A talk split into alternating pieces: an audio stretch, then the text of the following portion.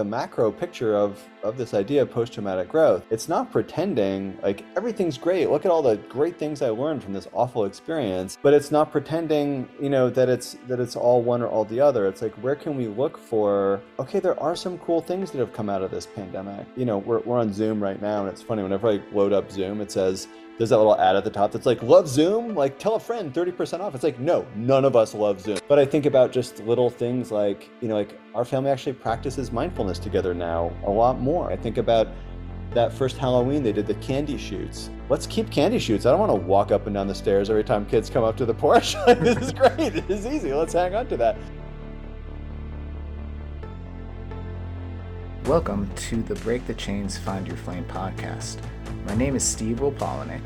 I'm a licensed mental health counselor and one of the founders of the Promethean Project. Our guests are people who have broke the chains of their limitations and found the strength of their potential. We offer their stories as inspiration and as guidance to help others navigate their quest to find their flame.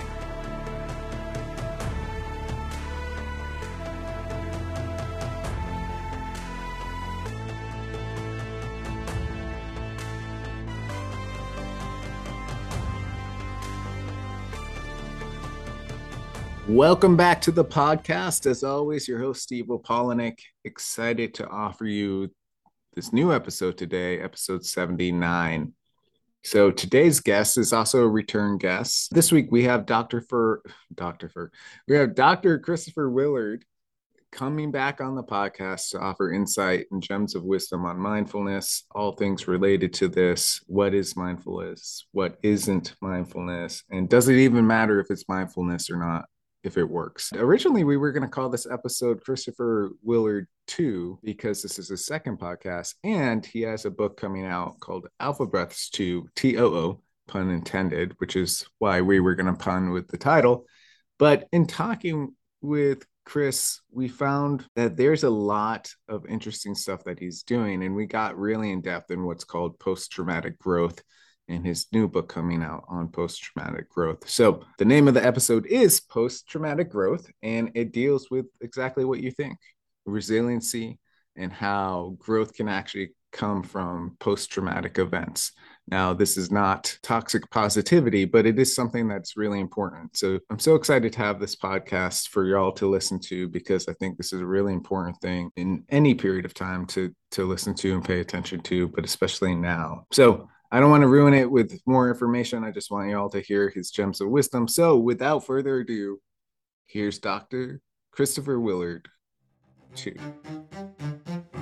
In a world where humanity's potential is imprisoned and locked away, our only hope is to break the chains and find our flame.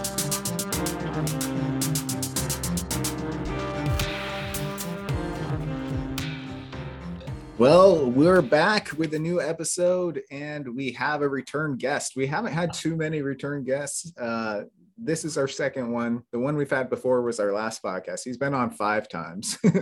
so, you, sir, are our second guest that's returned. And we're super happy to have Dr. Christopher Willard back with us today. Welcome, Chris. Thank you. It's great to be back. Yeah. Hopefully, I won't just repeat whatever I said last time, but uh, I think we'll have a good conversation. so. Yeah, it was so long ago. I think that people need refreshers, anyways, right? And so, so it's nice. Yeah. And I think we're both at a different point in our our lives. Then, you know, that was I can't remember if that was pre-COVID or during COVID. It must have been before COVID. I think. Yeah. Yeah. Because I had just seen you speak at, at uh, in Boston oh, at the wow. meditation seminar when like shortly after is when we recorded so. Definitely a lifetime ago. I know right? Oh my gosh just yeah. in a room like that and it's like oh wow i it feels so foreign now to to be in a place like that. Yeah yeah wow. so welcome back. You've been really busy over the last couple years right? As always yeah. Uh, so i'm really excited to dive into that and kind of see what's the store what's in store for all of us with your books and uh, your knowledge based on mindfulness and just awesomeness in general. Um, I almost wore a Wu Tang shirt because I you you posted a couple pictures with it, but I wore my therapy is dope shirt instead. Um, Chris, can you just for just for the listeners who may be new, can you just kind of give a quick summation of who you are, what you do, and you know all that fun stuff? Yeah, absolutely. I was just introducing myself earlier and thinking my my my bio seems to go in 15 different directions now. Um, I'm by, by training I'm a clinical psychologist. Um, so I my, my day job is sitting with people doing therapy.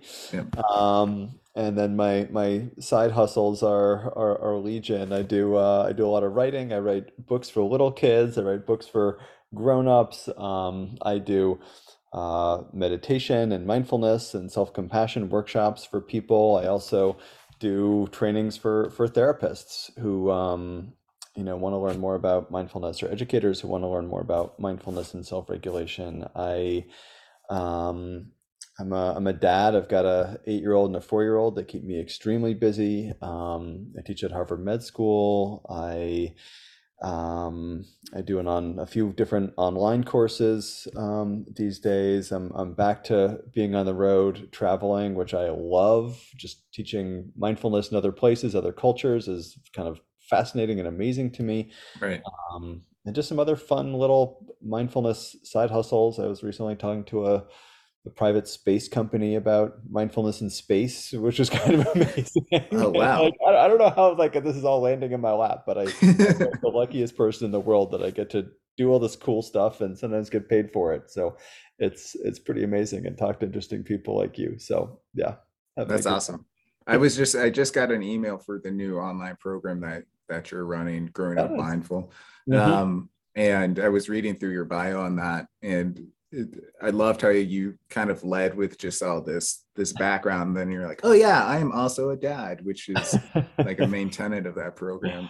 And yeah. so I, I, I like that. I a long time ago had someone on the podcast, but also learned to do um, yoga as a 12 step program from oh. Nikki Myers. She's awesome. Uh-huh. Oh, and oh, cool. when she came on, she talked a lot about um, this concept of and and mm-hmm. really just saying i'm this i'm this and i'm this and this and so all aspects of self so i really like how yeah. you diversified you know, all, all, those areas of life we that, contain multitudes right exactly yeah. Cool. So space are you are you gonna go up? Are you thinking oh no I don't, I don't know. I don't know. It hasn't gotten that far the conversation. I think i'm just gonna do some hopefully just do some think about kind of creating some research around that around astronauts and um, and then some some trainings around uh, yeah just kind of performance and staying calm when you're you know like you know shooting up into space with you know flames coming out the backside of you at you know a million miles an hour so i don't know we'll see whether there's an invitation i'm kind of kind of hoping for one um yeah. to tag along but we'll see whether that ends up being part of it or not. But yeah, it's just like, how did this land about? It's just, uh, yeah, I don't know. My life is so, it's just, it's, it's great. I can't, That's, that yeah, is really awesome. yeah, my daughter asks me that all the time. She'll ask me random questions like that. Hey, would you ever go up in space? And you know, the inner child of me is like, yeah, of course. And then there's this pragmatic adult that's like, would I be okay with being in space? totally. That's where I am too. I'm like, yeah, my inner eight year old is like, absolutely. And then I'm like, I don't, that's, I'm a dad. I don't know. Is that a safe thing to do? It's like, is that, what's the carbon footprint of that anyway? And, you know, yeah. I kind of think of that movie that came out, I think in the 90s, The Abyss, right? Uh-huh. And I think of that too. It's like, oh, there's this cool thing that they find, spoiler alert, they find life at the bottom of the ocean. That's majestic and beautiful. And I asked myself in, in this way, would I? That's a fun movie to watch, but would I ever do that? And I think the water one is a definite no. I don't think I would would go that far into the ocean, but maybe space. That's so funny because this came up in the in some of these space conversations. Like, you know, like do these sort of like non-space missions of like go deep into a cave or go deep underwater. I'm like, I think that would freak me out more than actually mm. going into outer space, like going five miles under the ocean. Like that, I think is maybe more terrifying. Um, yeah. I think I blame like practice, I, quote unquote. I blame Jaws for that, really. You know, totally, totally. I think that was a movie my parents let me watch way too early in life. I think I was seven or eight when I first saw Jaws, and. Yeah Never you know, again. just very, very much loved that movie, but very, very aware of possible shark attacks at any any drop of water that's near me. Right, right. The bathtub, doing the dishes. Yeah, I legitimately had a fear when I was learning to swim in a pool because they had a huge grate on the bottom. Uh-huh. Oh, what if Jaws comes through there? And there was a shark painted at the bottom of the of the pool. And so, yeah, Yeah. I think sp- space I might do. An Uh. underwater journeying, probably not. yeah. Yeah. Yeah. I'm with you. I'm with you. So, uh, mindfulness. So, I, I'm sure you get asked this a lot, and I think it's something that comes up a lot in the work I do as a therapist, and you know, talking about meditation, and mindfulness, and things of that nature. But for anyone who's listening, could you kind of give us a, a quick summation of your understanding of that term and what it means and implementation in life? Yeah, I mean, I, I think it kind of, whenever I find a definition, and there's so many out there, they, they all tend to have these same three kind of parts. Like, one is paying attention or being aware, one is being in the present moment, being in the here and now, being a part of the definition, and then the last is something about acceptance and non-judgment or kindness and curiosity, and trying to do this all on purpose. And we put some aspect of these all together, and we get something like mindfulness. And um, and so it's you know I, I think whether we practice this formally or not, we've all probably had some experiences of of stumbling into this in our Right. lives. I I think about this as you know like just like watching the clouds on a beautiful day, um, you know, like looking at the stars, you know, and feeling some wonder and awe, looking at the sunset over the ocean, and you know, not from the bottom of the ocean, um, but the maybe from the bottom of the ocean, right? But these these kinds of experiences that that we've all had that we can relate to, and it's trying to deliberately cultivate more of that, right? Where Mhm. we're not like, oh my gosh, this is got the pandemic's never going to end. This terrible thing's going to happen next week, or you know, being stuck in the past, you know, which you know, as you and I as therapists, it's like whether that's a trauma or neglect, or whether it's just you know, like kind of like regret and shame and embarrassment of why did I say that stupid thing? Like that that that when we're in the present, we tend to be letting go of those different comparisons and stories and things like that and um and we feel better and then then we go back to the future again we go back to the past again but we start to teach ourselves to stay a bit more present and it really you know it's the the science of it is magical but the experience of it is even more magical i think Mhm. for those of us that that have learned how to practice um, Yeah. And I think last time we spoke, you you said something to me I, I've really internalized a lot and thought about. And you said, I believe you said something along the lines of um, not everything is mindfulness, but pretty much everything can be done mindfully. Mm, mm-hmm, mm-hmm. I believe that, and I, I think, you know, it's it's such an interesting question. I was just doing some more writing about this, but this sort of like one of the things I really love about my work is traveling and around the country, around the world, and people just coming up in different places and being like, you know, in Argentina, someone being like, is, you know, can tango be mindfulness or can like drumming be mindfulness? And it's like, you know, they can be done mindfully for one thing, but they're also just like beautiful practices that can be really healing. And it's okay that they're not mindfulness. And and um and and I think the way I learned mindfulness was from Thich Nhat Hanh, who recently died, transitioned, whatever you want to kind of call it.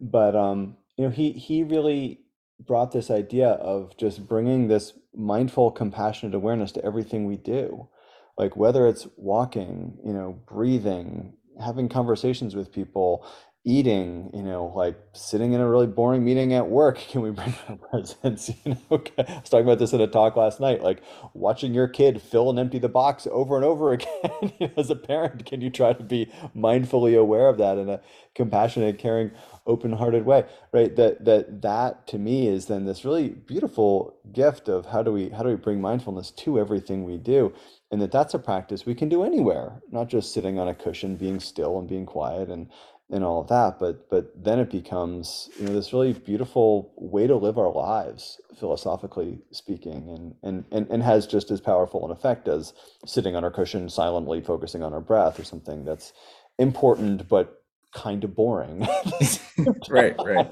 So yeah. But I, I think it's it's a weird juxtaposition when you because when you start like focusing on mindfulness or meditation in general, Mhm. right? Like the idea is, oh, am I doing this right? And that act in it itself pulls you away from it, that achieving Mhm. that status or that that way of viewing things. Yeah, absolutely. Yeah, yeah. I just had a funny post I did on social media recently. I was doing a meditation. I was thinking a lot about meditation and mindfulness and how they interact. Like you're saying, sitting on a cushion, and everyone kind of creates this idea of, oh, this is how you practice it. Mhm. But I kind of liken it to like Green Lantern. And Green Lantern's power is that you have this battery source, which is the meditation, right? Uh-huh. Like you practice this meditation that allows you to sit and, and build that window of tolerance and be still and focus on your breath and be present. But that's that you don't necessarily have to do that all the time to kind of reach a lifestyle that that is cultivated in the way that we're talking about but it is an energy source to practice mindfulness for the rest of the day or the rest of the week, depending on how often you do, because then you can take that and bring it into real life application, like we're talking off of Yeah. off of that mat, off of sitting still. And I think uh, just like Green Lantern, he's got the the ring, or they've got the ring because it's a whole core, and um, but he has to charge that up with that energy. So Right, right. Yeah, yeah.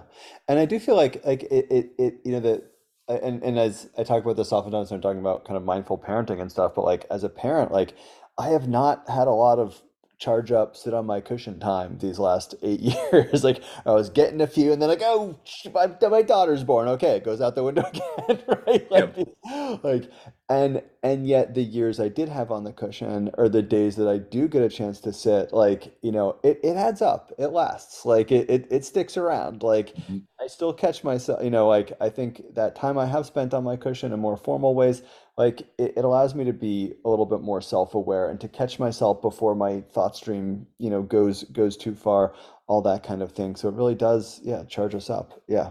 Yeah, I think that's a great way of thinking about it.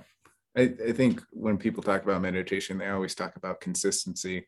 And Mhm. it, it's a lot like that old saying of um, you be a jack of all trades, master of none, which is Uh-huh. a quote that we hear all the time. I actually, in session recently, a client brought this up uh, to me because we were talking about this, and he he was saying that quote goes on. People don't realize that quote goes on. It's not just, oh, you have to be, uh, you know, if you dabble in everything, you can never be a master. I think it, and I'm going to mess this up. So maybe I'll fact check in the, the introduction when I post the podcast. But um, he was saying to me that the quote goes on to kind of say, but that's still better than not doing anything.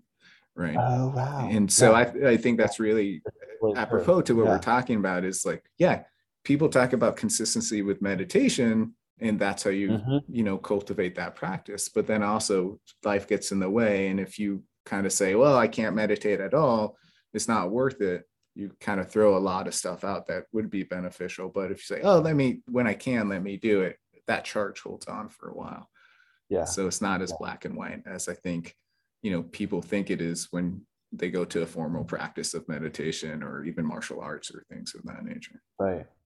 Actually, I like that the idea of like, you know, that that charge holds on. That charge doesn't just hold on with us, it also like holds on. Like one of the things that's that's kind of been amazing to me is is the ways that mindfulness is contagious and it, the charge holds on to us, but then it it hits our kids and our and our partners and our colleagues and Mm. you know these other people in our lives and and during the pandemic you know we were all cooped up you know and and then i was reading about like the ways that mindfulness and, and emotions in general are contagious but like you know wow has it been important to have some kind of practice? Because it actually does like when a parent practices like the kids are calmer like when people are living together when roommates practice like one roommate practices the other roommate's happier even if they don't know that that roommate is practicing mindful like it's like mm-hmm. the charge actually the, the the electrical charge has this field around it that that impacts everybody in this kind of amazing way of settling everyone's nervous system down and boy have we needed that? Boy do we need that? For sure.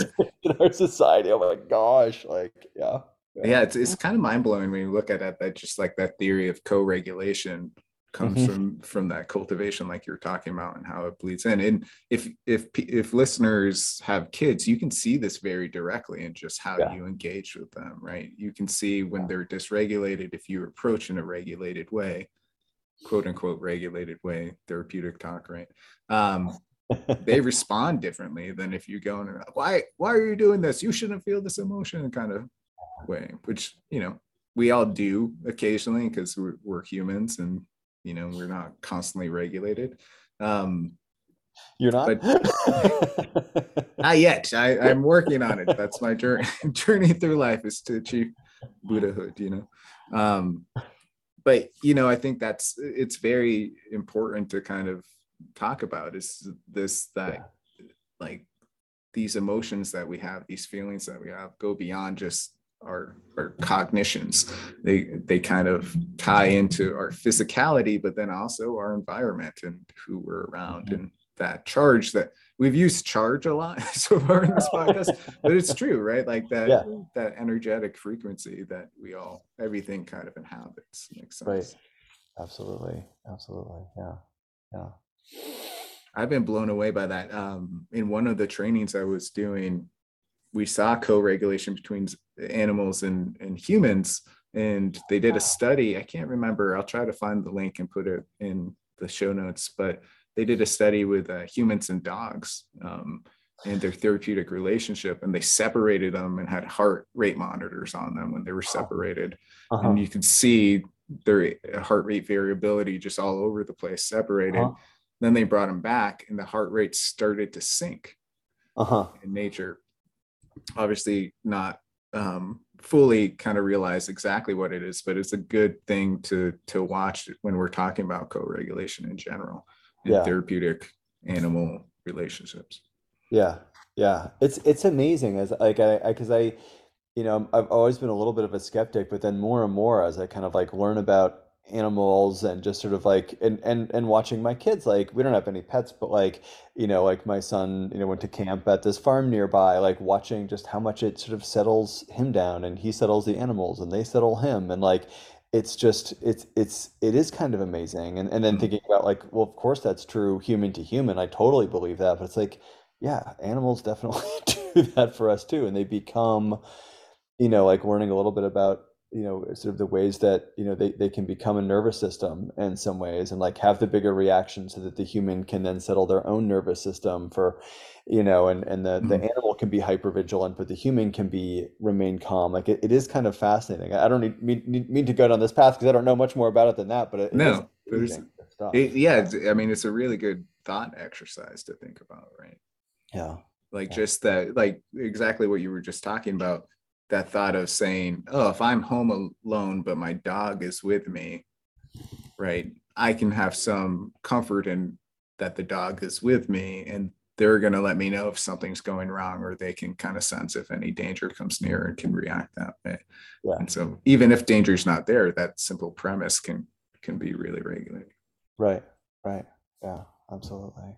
We're going all over the place, but I love it. we got space, we got animals, we got we got the abyss is in there, Jaws is in there, you know. Um, a really interesting thing I wanted to talk to you with just on a personal level of that. So I know we've talked before and we've talked about mindfulness, but I just started the process of certification in eye movement desensitization reprocessing therapy. Yeah. Um, which I wanted to say it outright once so people will know what we're referencing if we say EMDR later, later on, because it's a mouthful to repeat. Um, and what I found was that married really well with like some of the training and background and mindfulness and this idea of, as we were talking about, jumping in the past or the future, mm-hmm. but using techniques that ground to bring mindfulness in there. And so, uh, just a quick a summation of that is using bilateral stimulation in the body, either mm-hmm. through eye movement, tapping, auditory or sensory kind of processing, grounds the person into the here and now when they bring up something from the past or the future that can be really triggering to help their nervous system relearn yeah. and regulate. Um, and I just, you know, when I started it because I just thought it'd be a great thing to add to the work I do. And, mm-hmm. But every part of the training was like, oh yeah, this is mindfulness. This it makes sense that this is kind of coming out and how it connects to the, these different different ways. Yeah, yeah.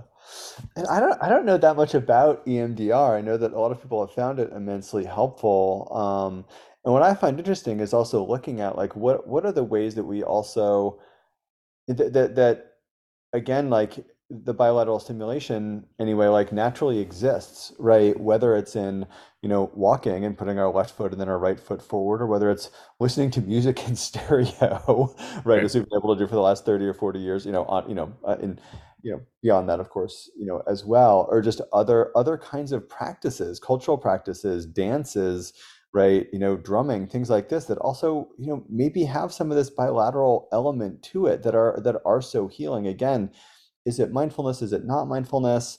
Maybe it is maybe it's not but it's definitely healing and there's definitely right. a lot of overlap a lot of parallels. The, the venn diagram overlaps so much here um, with so many different practices that we can do and i think that's really that's really cool and exciting that that regulate our nervous systems and that also can help us to co-regulate. You know again to you know go back to that but like you know co-regulating with we talked about co-regulating with animals but i think about you know how how walking together is so regulating which as therapists some of us did more of like with our clients we were scared to be inside right or like walking with with friends just how much easier it is sometimes i think especially for men like you and i as guys like not to massively stereotype, but that it can be easier just like walk side by side, which is bilateral stimulation, which is also regulating to walk, which is also, mm-hmm. you know, co-regulating with someone else to find the right pace of of however we're walking. Like all these things are kind of amazing in terms of self-regulation and co-regulation or of course drumming or of course singing or of course dance these are you have to be co-regulated to be doing these things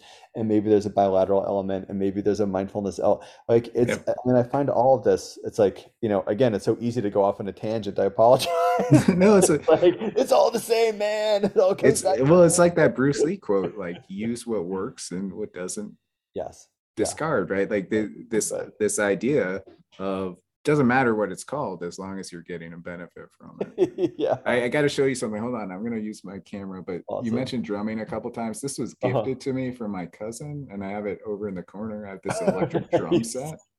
Awesome. And I'm starting to use it to do some like EMDR work with uh with younger kids. That's really cool. So they can kind of buy into it. But it's funny when you mentioned EMDR and you say, well, you know, walking left foot, right foot, that's my understanding from what I've read and the trainings I've gone through, that's how it came came about. Is uh-huh. uh, Shapiro, who created it, was walking and thinking of these distressing things, and realized after the walk they weren't as charged uh, as much, uh-huh.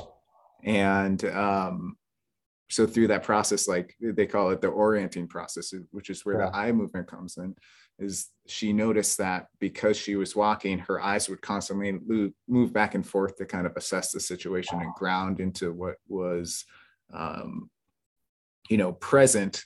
Yeah. And that was how that idea of EMDR came up. So it's, it's kind of funny that you went right to, right to walking. there we go. All these connections, drumming, walking, whatever works. Yeah. Yeah. Yeah. Wow. So I had mentioned earlier that you've been busy. So do you want to kind of let the listener listeners know um, what projects you've had over the last couple years? There's a couple that I'm really excited about, so I'm sure you'll get to them. But if not, I, yeah, it's been really fun. I mean, I've I've been doing more online trainings, you know, because the pandemic and and that's been really fun. And it, one of the things I like about that is, um, you know, as someone that used to travel a lot and now am traveling again but you know as, as i mentioned just sort of like thinking about like how how does mindfulness translate across cultures um, and across languages and across disciplines and and that kind of thing so having this online course where there's like you know i've been keeping it small but each time i've done it like 25 people but it's like there's people from indonesia and iran and sri lanka and ireland and israel and mm. south america like it's just it's just so cool kind of getting to know people in these in these different ways. So that's been really awesome just to kind of you know hear from people from different different places and kind of get get different reflections and understandings of of mindfulness. And the other thing that started to happen in the pandemic was I, I went from traveling a lot and doing workshops about sort of specifically mindfulness was suddenly being asked to sit on Zoom and do workshops about resilience, about trauma, about um, you know these kinds of topics. And what got me really excited which is kind of a weird thing to say. But but as as I was you know trying to suddenly try to teach myself more and more about trauma and, and how is this pandemic going to affect us, was that when these big events happen, what surprised me is that actually what's more likely to happen for most people is what we call post-traumatic growth rather than post-traumatic stress.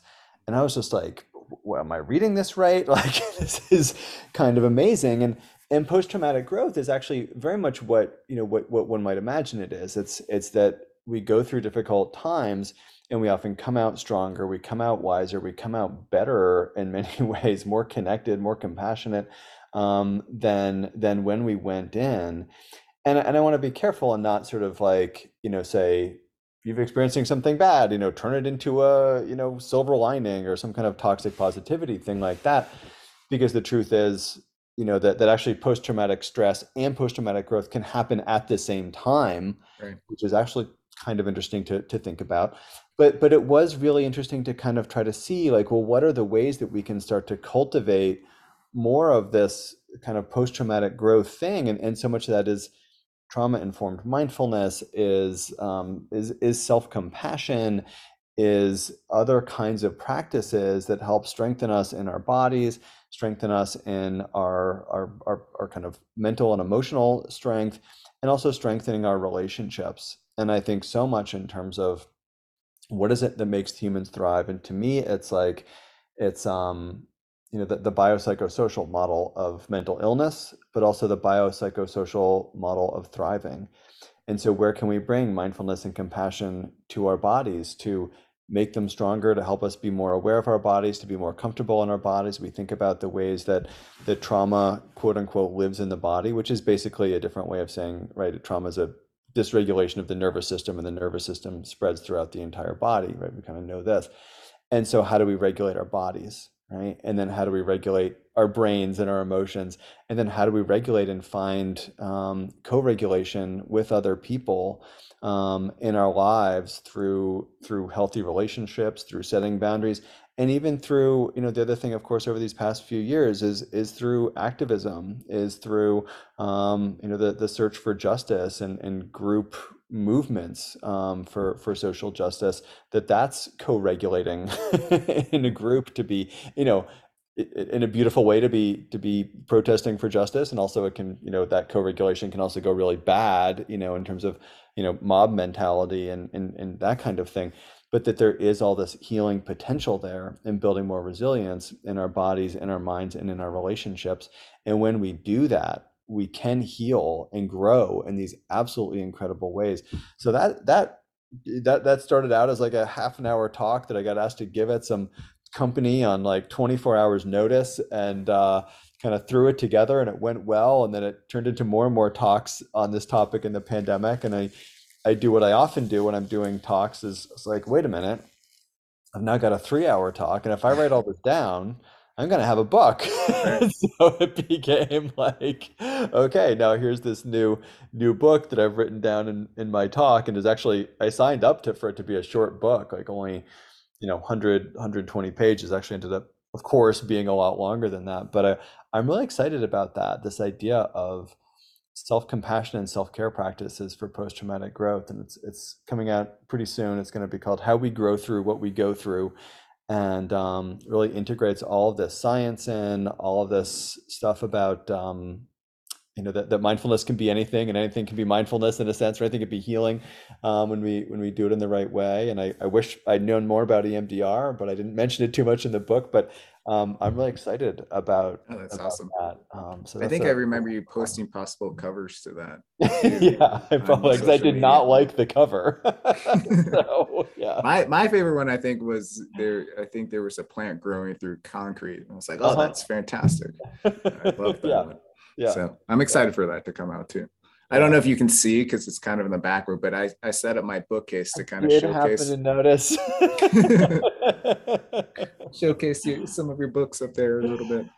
For that. Yeah, so you've got Alphabreaths there. The other thing that's super fun is Alphabreaths 2 is coming out um, any day now. And uh, and that's a book for little kids just about making breathing fun and learning how to regulate our breath. Because really, as we when we can regulate our breath, right? We can regulate our bodies and our nervous systems and our brains and our impulses and our emotions and our, our reactions to things in really powerful ways. And um and with kids I, I remember this kid many years ago being like yeah dr willard like breathing is played out. And i was like okay i gotta make i gotta make breathing interesting. How do i do this? So um, my friend Daniel and I, uh, yeah, came up with the Alphabreaths, the the alphabet of of, of breathing techniques, and so um, we're we're so, uh, and then it, it kind of took off actually in the pandemic. So they they let us write a sequel, which we're pretty psyched about, um, and a lot of it's also like, you know, my own kids came up with some of the practices in it, and different places I've I've traveled. When I go visit a school, I'll often say, you know, like read some books and then like who's got a breath they want to share, and kids will say, you know, here's the rocket ship breath and the astronaut breath, and they're making them up, and those all you know kind of went into the book, and so it feels like this beautiful group project that I'm just getting to share, you know, basically the the work of all these other people and creativity of other people. So it's it's been a blast to do that too. So yeah, I, I can't recommend the, the original, and I've already pre-ordered the second one, so I'm excited for that to come in. Uh, I use it with my daughter all the time. You know, birthday breath a lot when she's upset because that's a visualized thing that she can do, and um, obviously my favorite one is superhero breath because you get to do some posing and totally. action, and I got Captain America's shield, so add to it, and then um Uh-huh. we made up one. She made up one was like the Darth Vader breath that I thought was like really fun to do. Right. Awesome. Um, awesome. So yeah, it, it just bleeds into oh, you can play with it, and you know exactly you know some some like silent breathing we i think one of my clients came up with ninja breath and because we've used microphones so much through mm-hmm. telehealth it was a good way to pick up oh how quiet can you breathe into the microphone without it making a noise of yeah wrestling so we we did that a couple times and so it actually it's so funny in the zoom world it's like yeah ninja breath really is it's like takes on a different level you can like see the levels on the microphones over over zoom mm-hmm. you know ninja breath's not quite enough right it's like biofeedback already totally, incorporated into totally. yeah. yeah. yeah. So I, I love that book and it you know it's a really practical book because kids love it and there's action that you yeah. can do with it. And yeah. I just showed my sister who's my nephew is really into construction vehicles, so the excavator breath.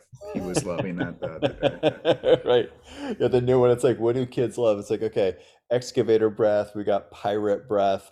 Um, surprisingly, unicorn breath did not make it in, which my daughter was very upset about. Yeah, uh, she she was like, "No, it's it, let's do like rainbow unicorn princess butterfly breath." I'm like, "Okay, okay, we'll see what we can do." but we actually wrote a third sequel um, that's a counting book, one through ten, and so in the proposal for that, unicorn breath is the number one one breath. It's like you know um, roll back your wings and extend your horn. Number one breath is for the unicorn. So um, hopefully that'll that'll land at some point. Yeah. So, I mean, if we could figure out what a Voltron breath would be, I'd be all for that because that'd be like combination. It'd be fun. Well, you know, I, I I I will say that they're, you know, one of the apps, you know, um, that I've done some consulting for, they have been, you know, creating some, you know, transformers and other, you know, related content and stuff around um, uh, mindfulness. So you never know what what what might appear. Um, yeah, these apps. So yeah, yeah. I, my nephew just got really. My other nephew got really into Transformers, and I bought him a old school Soundwave for his uh-huh. birthday. Uh-huh. Who's my favorite trans? Like as a little kid, it was all about Optimus Prime, but Soundwave, yeah. as I grew older, was like, oh, that's a that's a cool character. he's got a different voice, and he's got little concepts that transform into animals. So it's yeah. always been a favorite of mine. Awesome. So Alphabreaths 2, T O O, right? Yes. Uh, Which I also like I literally it's like it's like the like ultimate like movie like like cliche like Teen Wolf 2 or something. And like I just put it in the proposal as a joke. I called mm-hmm. it Alphabreaths 2. And then lo and behold, like the cover comes out and it says Alphabreaths 2 T O O. And it's like I totally put that in there as a joke. I didn't think you're It's so fun though. Oh, I love Alphabreaths Too. Like I, I can't believe that. that's the official name. My favorite movie version of that is it's not quite that, but Die Hard 2 is Die Harder. yeah. You know, it's like it's so corny, but it was like the perfect 80s kind of right. mentality. Right. We're but, showing our age with I told my wife about it, and she's like, "You must love that it's to." I'm like, "Yeah, I do. I love any kind of pun ever." So, yeah. yeah. Well, I'm I'm super excited for that to come out. Um, for both of those books to come out. I know you're always busy, always kind of thinking outside the box and kind of connecting these. So I'm, I'm really excited for for all of that stuff and the programming you're doing and seeing you in space is going to be awesome. we'll see whether we'll see how far that. No, no, we're Where's astronaut breath happen. in the new book, so it's going to happen. We're going to put it out there. That'd be that'd be really funny. For do you think you'd be the first therapist in space? I don't know. I'm curious about that. There's like this whole world actually of like space psychology. Cause like this woman from NASA, like a year or two ago, like connected with me on LinkedIn, you know, the the, the lamest of the social networks.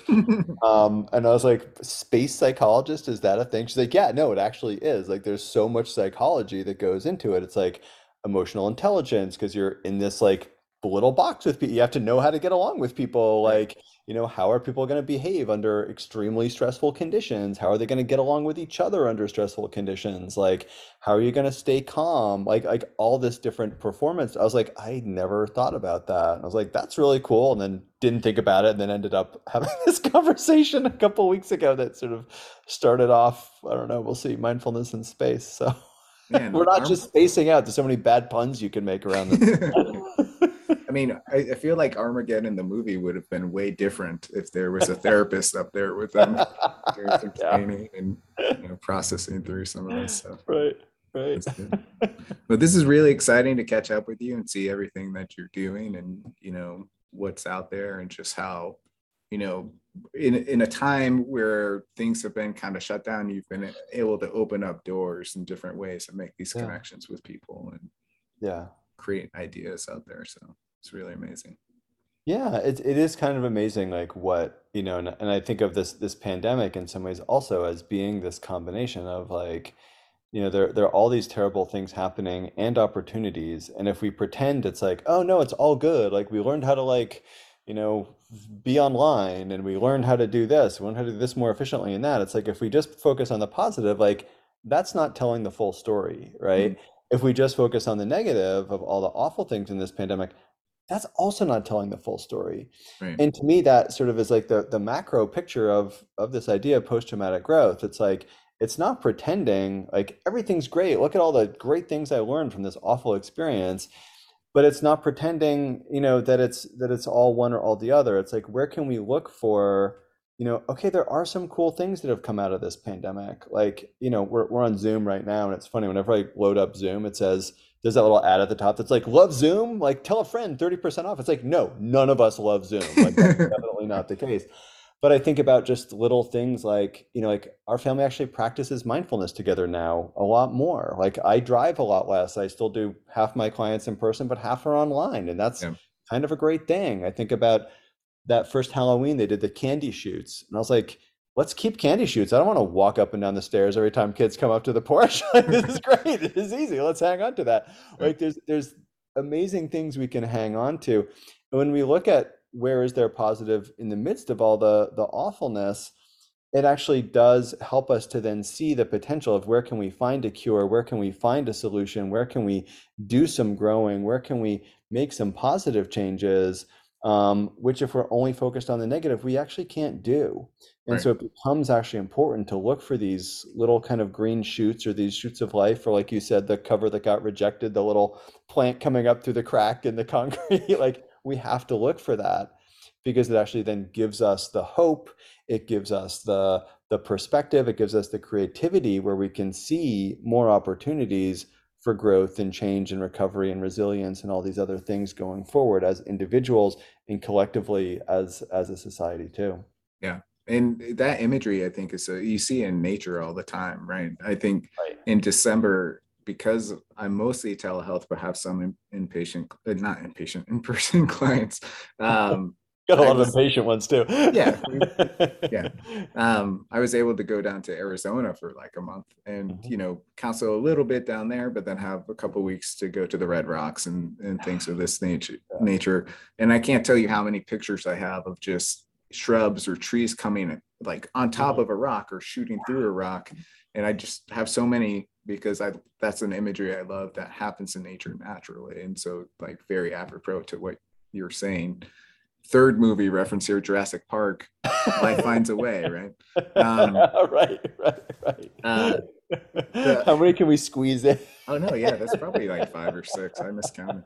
the other thing, I- when you're talking about that, but I it was just on the news the other day, and obviously it's a political kind of statement, but this push on education and how far we are behind because of COVID. This idea that we're so far behind because of COVID, and I was sitting there just listening to it, and I was thinking, that's all just made up, though right? Like the metrics of where we have to get with education, it's just like a made up construct that we created at some point and you know we govern ourselves by that. And when you can sit back and see that it's like oh there really isn't you, you, you know it seems like a really big thing but like if everyone is in the same place there really isn't such a huge metric that's being lost. Right. obviously there are some things right? Like stunted social interactions people really struggling with different learning styles and things of that nature but you know i think that's something that we do really well as a culture in the united states is like oh here's this metric and we're going to fall below it and no one's slowing right. down and be like yeah but we made that metric up we can just yeah. adjust it right. change it and evolve with it Yeah.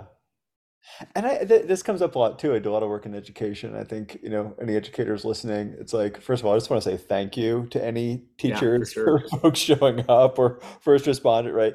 You know, medical folks um, over these past few years, um, because you probably haven't gotten a lot of those recently. Um, but this this idea of learning loss, which in some ways is real, and I, I but in some ways it's also like, you know, I, I- I feel, you know, what I what I say to folks is like, look, you know, I do worry a little bit about, you know, kids in early elementary, like reading, there is a little bit of a window, like that is important to get on top of. Right. But otherwise, it's like facts and figures, like the kids can like Google when was the War of 1812. So maybe this can actually help us to like not emphasize the wrong, stupid facts and figures in school anymore. And we can focus more on you know the other piece of learning loss that's that is social and emotional learning that is like how do we get along with people? That is how do we co-regulate with our classmates with our teachers? How do we you know read social signals? You know now that we're taking our masks off how can we read people's faces? And how can we support people? And how can we come together? And how can you know older kids tutor younger kids and find these ways to to connect and build community and also regulate with each other and and learn these values that actually matter besides what was your AP score or what was your SAT score or MCAS score. Here we are in Massachusetts right? These kinds of things that are are so much less important to success in life and especially when you measure success in life as like are you able to be happy and not hurt other people or hurt yourself right? Right. like that that's you know that maybe that's what we can emphasize and not you know like just everything you know you can do with a calculator everything you can do with google. Um you know not that there's not massive amounts of misinformation online too but like that's a whole other podcast but but that there is some of this um that actually is more important. We can reprioritize and i think that's also where crisis can create opportunity like can we slow down in different ways can we rethink education like no, I don't personally think it should all be online, but I do think maybe we can let go of some old models and we can find some new models for what matters to us, educating our kids, what matters to us as a society, and what matters to us as individuals when we've been hmm. through hard things. It's like, I don't want to work so much. I want to be home for dinner every night because I was during the pandemic. Like, you know, and like that's exactly that's really reshaped us and hopefully we'll continue to in positive ways. I love that. I, I actually had a client who uh, just went away to college and she learned a lot during the pandemic of she learned really well of listening, but also having the the um, text across the screen. And that really Mhm. helped her learn. yeah. And so didn't want to stay home, but she found that oh, if she could read as she's hearing, it helped her process and kind of take better notes and really ingrained in, in her mind. Absolutely. Or teachers being like, you know, saying like, you know, if you have a question, you can raise your hand, but you can also just DM me and you don't have to feel embarrassed about not knowing the answer in front of the rest of your classmates. Like, Right, or I can DM you and say, I'm going to call on you. Here's the question. If you need an extra kid with lower processing speed, they can take an extra minute here's the question the teacher can call on the kid and they've already been able to process it and come up with it and they can Right. raise their hand and be called on with the answer and they're not so embarrassed that they're taking so long to get to it. I mean there are all these beautiful things that that you know can come out of this as well as it also totally sucking right? Like both of these can be true and i think with mindfulness or people that are therapists hopefully we can hold this complexity that doesn't have to be just this or just that. And i think our society is so binary around politics around everything you know it's either this or it's this. It's like no everything is more complicated including this pandemic and the good things and the bad things about it. And it's different for everybody right? That that kid you know for that kid zoom may be great for those reasons. For other kids it may be so hard. And we can just acknowledge that it's we're all we're all different and that everything's got its pluses and minuses and drawbacks. That's awesome. So, Chris, any last words of wisdom, gems of knowledge you want to drop on the listeners, or I'm just excited to to be here to to catch up with you and and hopefully I'll be out in Western Mass at some point. We can hang out. Um, Yeah, that'd be awesome. real. Especially just talking about doing a talk out there, um, maybe this winter. But um, yeah, this has been fun. You know, if people want to get in touch with me, feel free to look me up online. And um, I'm not on TikTok, but uh, you know, maybe I will be soon. And not yet is what I was going to say. I got I got sucked Right. into it too because yeah, know. Um, but uh, yeah, stay in touch. Um, and uh, yeah, look forward to continuing the conversation at some point. Well, thank you as always. Great to catch up and talk. Awesome.